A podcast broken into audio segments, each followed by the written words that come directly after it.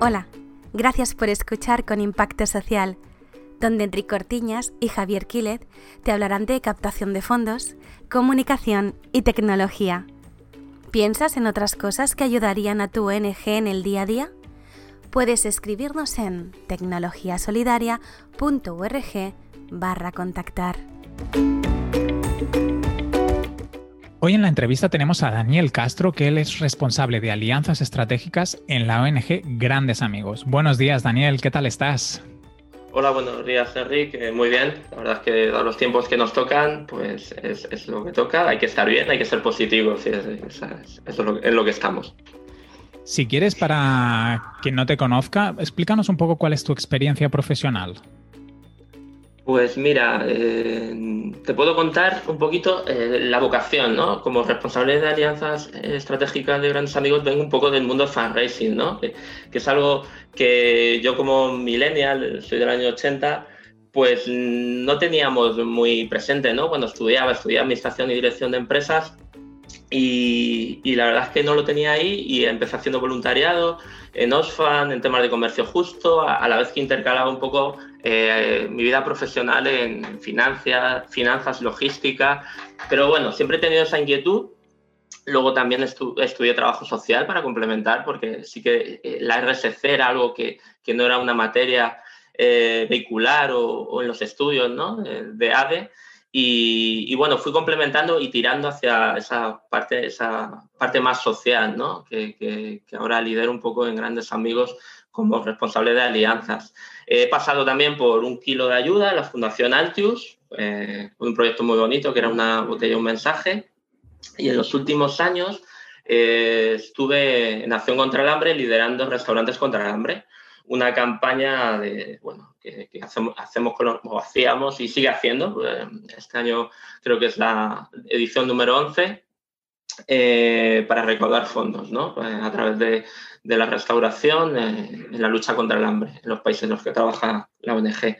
Y ahora llevo un añito, un poquito menos de un año, en Grandes Amigos. He pasado de la cooperación a la acción social y la verdad es un proyecto maravilloso en los tiempos que corren, en los tiempos COVID eh, con personas mayores que se sienten solas. Y la verdad que, bueno, ahora te contaré un poquito más, pero, pero vamos, un proyecto eh, que me encanta. Pues si quieres, háblanos un poco más de lo que hacéis en Grandes Amigos, cuál es vuestra misión, qué objetivos perseguís. Pues mira, eh, la, ONG nació en 2003, estamos ahí en, a los, llevamos 18 años y, y, nació, su origen lo tiene en Francia, ¿no? Como una agrupación vecinal que apoyaba un poco a las personas que estaban solas en los barrios y con un lema que me gusta mucho, que es las flores antes que el pan, ¿no? que, pone de relieve que eh, la parte emocional también hay que cuidarla ¿no? para que, haya salud mental y, calidad de vida. Y, la verdad es que es, una parte de, inicio de, la ONG que, me gusta mucho. Eh, bueno, eh, estamos ahora mismo y, perdona que, más que de lo, de lo que hacíamos eh, te hablo un poco de lo que ha supuesto el COVID para una entidad como la nuestra, en la que damos acompañamiento afectivo y socialización a personas eh, mayores que se sienten solas, pues el COVID ha supuesto pues, un, punto y aparte. Eh, nosotros, de hecho, yo lidero también la parte de voluntariado corporativo con empresas. Como me has comentado, Enrique, podemos ver las experiencias que estamos teniendo con empresas y cómo estamos canalizando su colaboración. Eh, han sido meses complicados, meses en los que no se ha podido visitar, los, voluntarios no han podido ir a las, residencias o a los domicilios. Nosotros eh, aplicamos un plan de contingencia en marzo, desde Grandes Amigos, pues para, para evitar esto, ¿no? Porque piensa que las personas que participan, las personas mayores, están en torno a 84 años, ¿no? Entonces, desde el primer momento, obviamente, es población de riesgo, aunque, por supuesto, y, huimos del edadismo. Eh, hay personas que con 84 años tienen una salud de hierro y perfectamente pueden hacer una vida normal, pero sí que teníamos que tomar las precauciones como entidad y, también teniendo en cuenta que somos una ONG de voluntariado. Entonces, eh, coordinar el voluntariado es importante y tomar todas las precauciones que exigían el estado de alarma. ¿Qué hicimos? Todos estos acompañamientos presenciales los pasamos a acompañamiento telefónico. Eh, estamos en cuatro provincias y el acompañamiento telefónico nos ha permitido estar en toda España, en cuatro provincias, bueno, comunidades, es Comunidad de Madrid, eh, Galicia, Euskadi y este año hemos empezado en Cantabria. Pero el acompañamiento telefónico, lo que te comento, nos permite estar y llegar a través de una línea 900 que hemos puesto y que estamos eh, intentando dar a conocer, ¿no? Eh, para que las personas mayores puedan llegar y, sentirse acompañadas en momentos tan duros donde tienen miedo, no quieren salir o no pueden y, bueno, es, un poco lo que hemos hecho estos meses eh, como entidad que ha estado en el ojo del huracán, ¿no? porque los participantes con los que contamos pues están en, esa zona de, COVID, ¿no? De, de, exposición al COVID. ¿Y cómo han vivido vuestros beneficiarios el cambio de la presencialidad al apoyo telefónico? Pues mira, lo, primero, y perdona que te corrija, nosotros nos gusta hablar de participantes, ¿no? Eh, porque eh, al final, eh, de hecho, tenemos algo muy positivo, ¿no? Como entidad, es que somos muy horizontales. los propios mayores, los voluntarios, el voluntariado, participan en la toma de decisiones. Ahora mismo acabamos de tener un encuentro online con, con los voluntarios y porque obviamente no se puede hacer presencial y, con los mayores también hacemos formaciones en las que les acompañan y son un, ente vivo y activo dentro de la entidad. ¿Cómo lo han vivido? Pues eh, hace, hicimos una encuesta eh, los meses más complicados, una encuesta telefónica en, la que se les preguntaba cómo se sentían y todos aquellos mayores que participaron y quisieron recibir llamadas telefónicas eh, un poco sustitutivas o paliativas de, las visitas y acompañamiento presencial, pues creo que es un 80% en el que se sentían bien. O sea, que para nosotros es importante porque eh, la situación es complicada. Eh, piensa que los últimos datos eran, creo, dos millones de personas que viven solas en España antes del COVID. Imagínate estos datos cómo han pivotado, cómo se han incrementado y cuando tengamos estadísticas un poco de, esta, de esta situación que lamentablemente parece que se va a mantener eh, en el tiempo. ¿Y la, ¿Y la, situación en las residencias, que durante el COVID ha sido bastante complicada, cómo la habéis podido gestionar? Eh, pues en las residencias eh, estamos en varias residencias igual en, en esas cuatro comunidades y a través de los terapeutas hemos visto las necesidades que podían tener en cada, en cada momento. Te repito, estamos, nosotros hacemos acompañamiento presencial, eh, afectivo y socialización. Pero es verdad que durante estos meses eh, se nos ha exigido ¿no? un poquito que lleguemos a la parte más paliativa. Entonces sí que ha habido necesidad, por ejemplo, en las residencias de tablets. Entonces yo en mi papel, y ya entro un poco en lo que hago, pues coordinando colaboraciones eh, con empresas para que pudiéramos tener esos donativos de tablet y pudieran usarlos para las comunicaciones con el voluntariado, con familiares. Eh, y lo han vivido así, lo han vivido aislados, obviamente.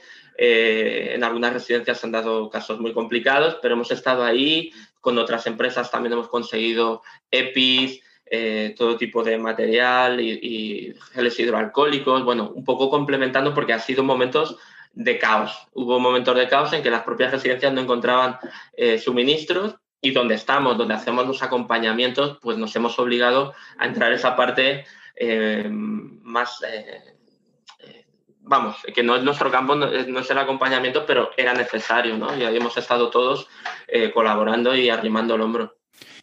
Y, mira, ahora que has comentado cuál es tu papel, para una organización que no haya hecho pues nunca alianzas estratégicas o no esté acostumbrada a gestionar peticiones así urgentes o colaborar con, el ámbito privado que dependa más del público y que ahora se esté encontrando a lo mejor que el acceso a fondos públicos se vea limitado, mm, ¿qué le recomendarías o qué papel tienen las alianzas estratégicas en una organización como la vuestra?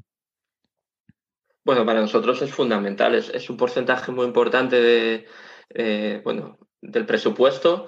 Eh, obviamente, además, nos da eh, sostenibilidad a futuro porque, bueno, la financiación pública a veces y quizá estos, mm, estos, momentos que vivimos, pues también sea un punto y aparte. Quizá no tanto para mayores, para personas mayores, que sí que parece que se está gestionando un presupuesto y aumentar estas partidas viendo lo que está pasando con ellos y el modelo de, de, atención a, las personas mayores, cómo tiene que cambiar, pero sí que es, básico. Y yo me he encontrado con una cosa que sí que, me gustaría comentarle, porque yo vengo de, vengo de, la cooperación, eh, no, de la entidad donde estaba, en Nación contra el Hambre, el voluntariado no era algo tan vivo y tan presente, ¿no? era más de sensibilización. Pero aquí, el voluntariado corporativo eh, eh, que, que estoy coordinando nos ha permitido a la entidad, antes de que llegara yo, por supuesto, el trabajo es, es buenísimo, de, que, eh, eh, digamos, que fueran en visitas, ¿no? Los propios trabajadores eh, acudieran acompañando a personas mayores a museos, a salidas,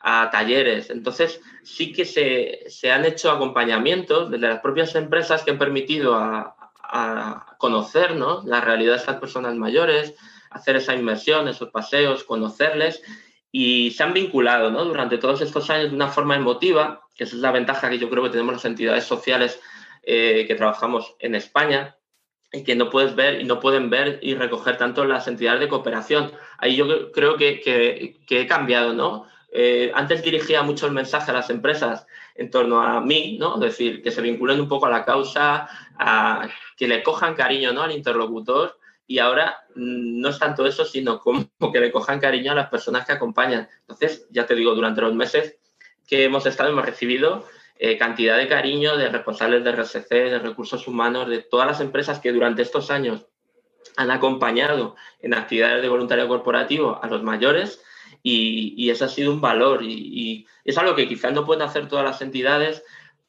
y a lo mejor tampoco lo consideran transformador porque no deja de ser un voluntariado puntual, pero yo creo que hay que verlo desde el punto de vista de que permite a muchos trabajadores que en su vida normal no pueden incorporarse como voluntarios o hacer una inmersión, porque no es más que una inmersión, pero les permite eh, ver realidades que desconocían o para las que por su vida y el trasego de ciudades como la nuestra, donde estoy yo, yo vivo en Madrid, no te permiten poder conocer.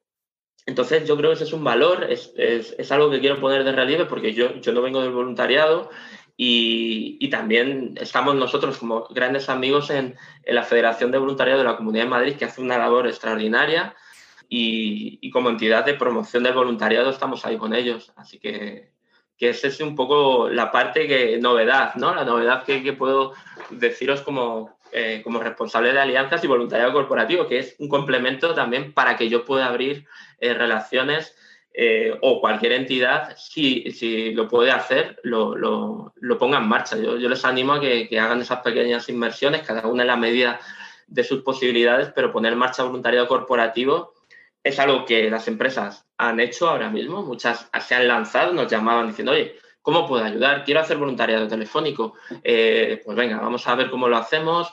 Eh, quiero mandar cartas a residencias. Pues venga, vamos con ello.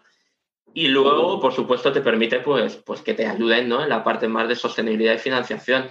Pero hay que ser, bueno, hay que ser ahora mismo prudente porque la situación es económica de, de todos, de los profesionales, de, y de, la, de las empresas es, es, un poco precaria ¿no? para, para, entrar así. Pero bueno, es un poco la patita ¿no? que hemos enseñado y que nos está funcionando. Sí, aparte yo creo que las personas agradecen mucho descubrir eh, historias directas, tener contacto humano y, y, también salir un poco del entorno laboral del día a día y, y, de la misma forma que a lo mejor te puedes ir un día con tus compañeros a hacer una actividad lúdica, hacer un voluntariado eh, corporativo te da una satisfacción personal que a lo mejor va más allá del simple hecho lúdico o puntual, como tú decías.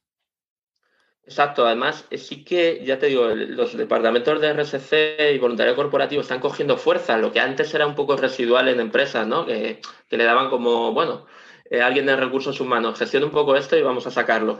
Pero ahora está cogiendo fuerza, están dando horas, ¿no? Creo que eso es importante, horas eh, para que puedan hacer esa actividad en horario laboral, ¿no? Y que tengan cierta, que se quiten de ese estrés, ¿no? De decir, jo, no estoy haciendo mi trabajo propiamente dicho para salir a hacer este acompañamiento que me encanta. Entonces sí que estamos viendo que esas posibilidades y también eh, a lo mejor es un factor pero trabajar desde casa, la parte a distancia, la parte de voluntariado telefónico, te vuelvo a decir, ha sido una explosión las empresas que nos han conectado y las veces que hemos tenido que decir no, porque es que en, en, nos hemos sentido abrumados del calor, yo de la parte de empresas, pero es que el voluntariado de la sociedad en general que ha arropado a los mayores durante estos meses, eh, bueno, ha sido extraordinario. Una buena noticia en el contexto más negativo que siempre se, se agradece. y, Daniel, explícanos un poco ¿Qué, papel tiene el canal online en las alianzas estratégicas? Nosotros nos centramos mucho en, el podcast y en el grupo de la NetSquare Barcelona a hablar sobre el uso de la tecnología, el canal online. ¿Tiene un papel importante en las alianzas estratégicas? Eh, bueno, y ya ahí si quieres te hablo un poco de, cómo me funciona a mí y la herramienta. A mí para mí una herramienta que también estoy viendo y que sigo y uso habitualmente es LinkedIn.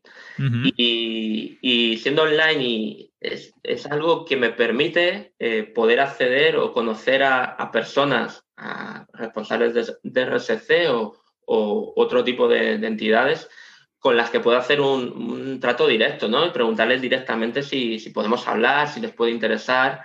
Eh, también es interesante publicar los contenidos de, de grandes amigos, tanto en nuestro perfil eh, de fundación como en el mío personal, ¿no? Creo que es una herramienta que funciona muy bien. ¿Por qué? Porque mm, quizá el emailing es algo que, todos ya vemos eh, y creo que no, es ninguna novedad como algo que, no leemos más que y que estamos viendo demasiado spam.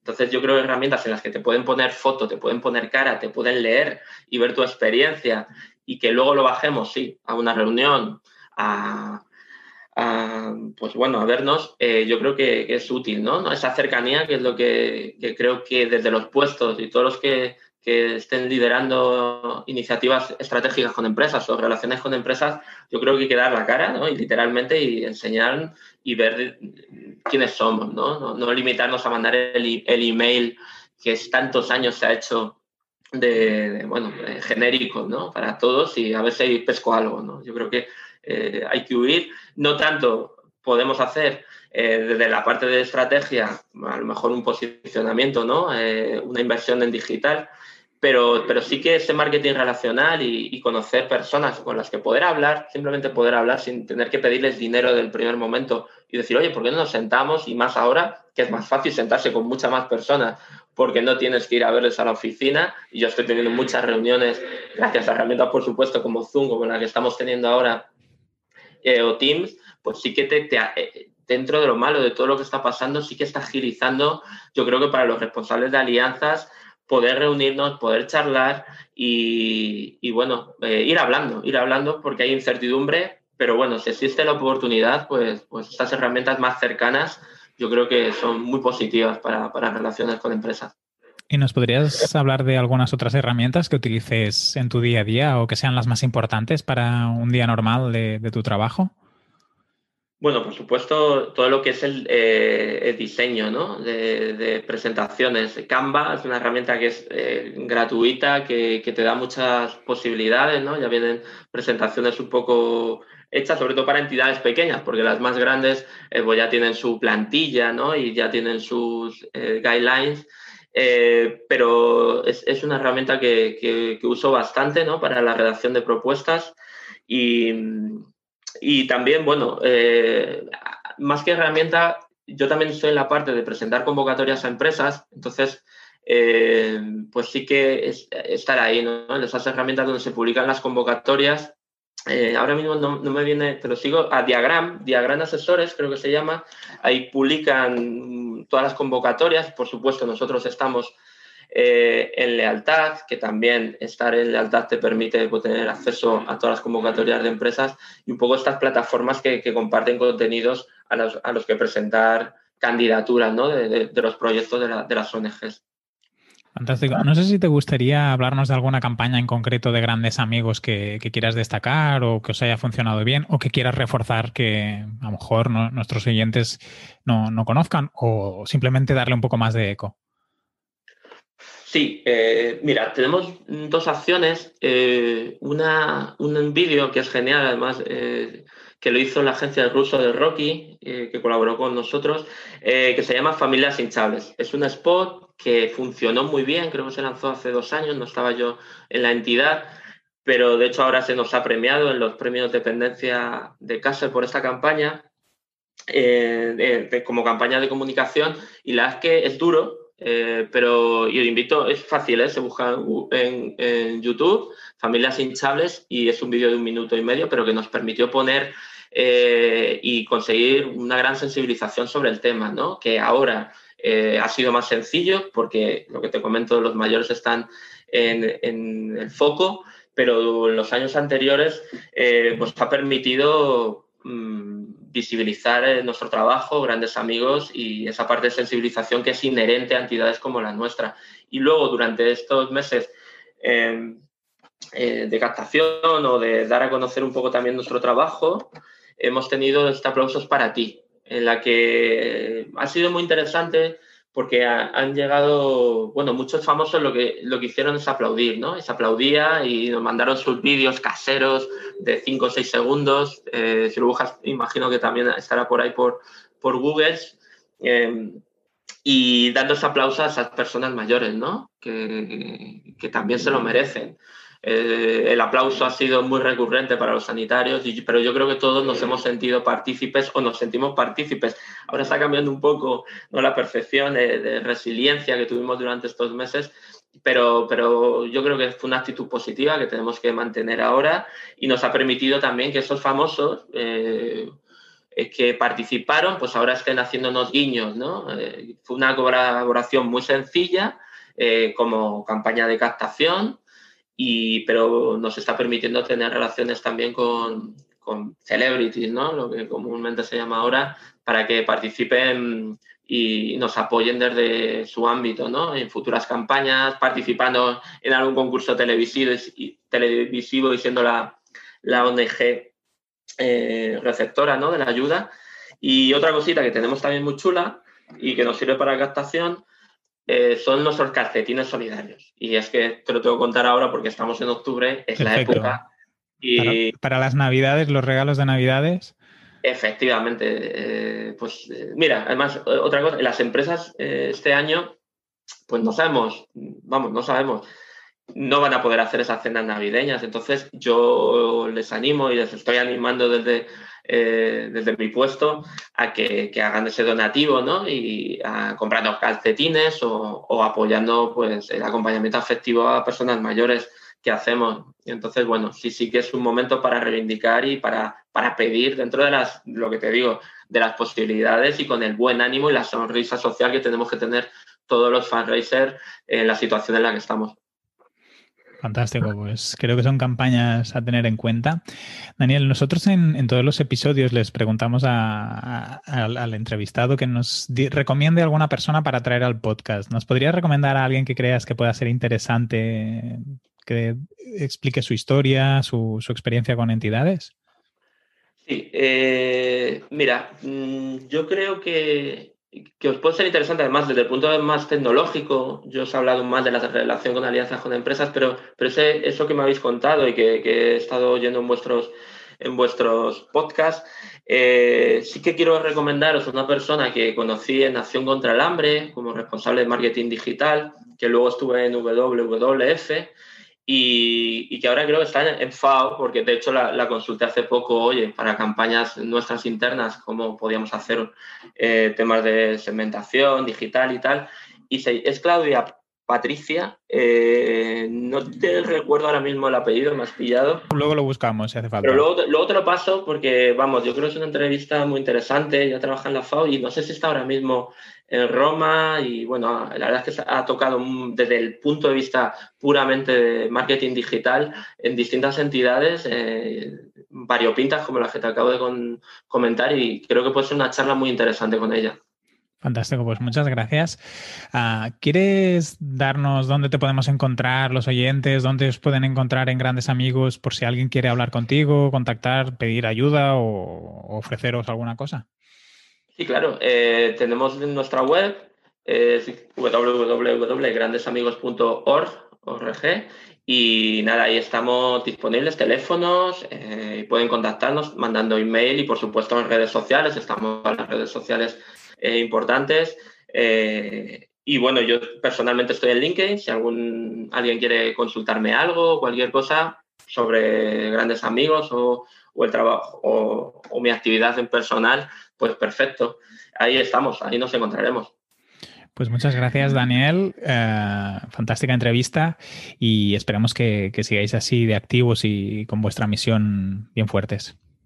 Ah, gracias a ti, Enrique. El post, vamos, el podcast, yo soy devorador de podcast, me encanta, ya, ya me he suscrito en Spotify y espero, además nos sirve, yo creo que eso, y perdona que me, que me alargue un poco, pero lo que hemos perdido también de networking con los encuentros de, de, en foros, ¿no? En persona, yo creo que esto es un buen complemento pues para seguir conectados, ¿no? Para, para oye, eh, la responsable de Alianza de Codespa, el otro día estuve escuchando el podcast. Pues me viene genial porque he perdido un poco el contacto, ¿no? Pierdes un poco el contacto personal, pero esto te sirve para, para ponerte al día y estar conectado de alguna manera. Así que felicidades porque me parece una iniciativa genial. Bueno, muchas gracias por tus palabras y nuestra intención es un poco esa, que, siga habiendo el intercambio entre las personas que trabajamos eh, en organizaciones sin ánimo de lucro, incluso que escuchas, por ejemplo, la entrevista que decías ¿no? de, Isabel, pues a lo mejor que le puedas escribir luego, decirlo, ostras, he escuchado la entrevista, qué interesante, y podamos mantener esa parte de relación, porque al final nosotros creemos que cuanto más cooperen entre ellas las organizaciones, más fuertes serán y más resultados conseguiremos todos. Sin duda, vamos, totalmente de acuerdo. Yo creo que, que unirse como entidad, no, no, verse como competencia, aunque es verdad que, con puestos como el mío ahora mismo, pues la competencia es importante, ¿no? Dentro del tema social y cooperación y, y, se busca esa, esa financiación, pero vamos, eh, alianzas, ¿no? Y cooperación entre compañeros y lo que no me funciona a mí a lo mejor te funciona a ti y compartir, eh, yo creo que es importante porque es lo que hacemos, ¿no? Compartir. Totalmente cierto. Pues muchas gracias, Daniel. Nos escuchamos en breve, en otros momentos. Genial. Muchísimas gracias a ti, Enrique, y nada, que vaya todo muy bien estos, estos meses. Un abrazo. Un abrazo, hasta luego. Este es un podcast de la asociación Más Impacto, una ONG que promueve el uso de la tecnología en el tercer sector y acompaña a entidades que quieran dar el paso en su transformación digital. Javier es consultor de Facebook Fundraising en javierquilez.es y Enric, consultor para ONGs en enriccortiñas.com. ¿Tienes alguna pregunta que quieras que respondamos en el próximo episodio o alguna sugerencia? No olvides escribirnos a tecnologiasolidaria.org barra contactar.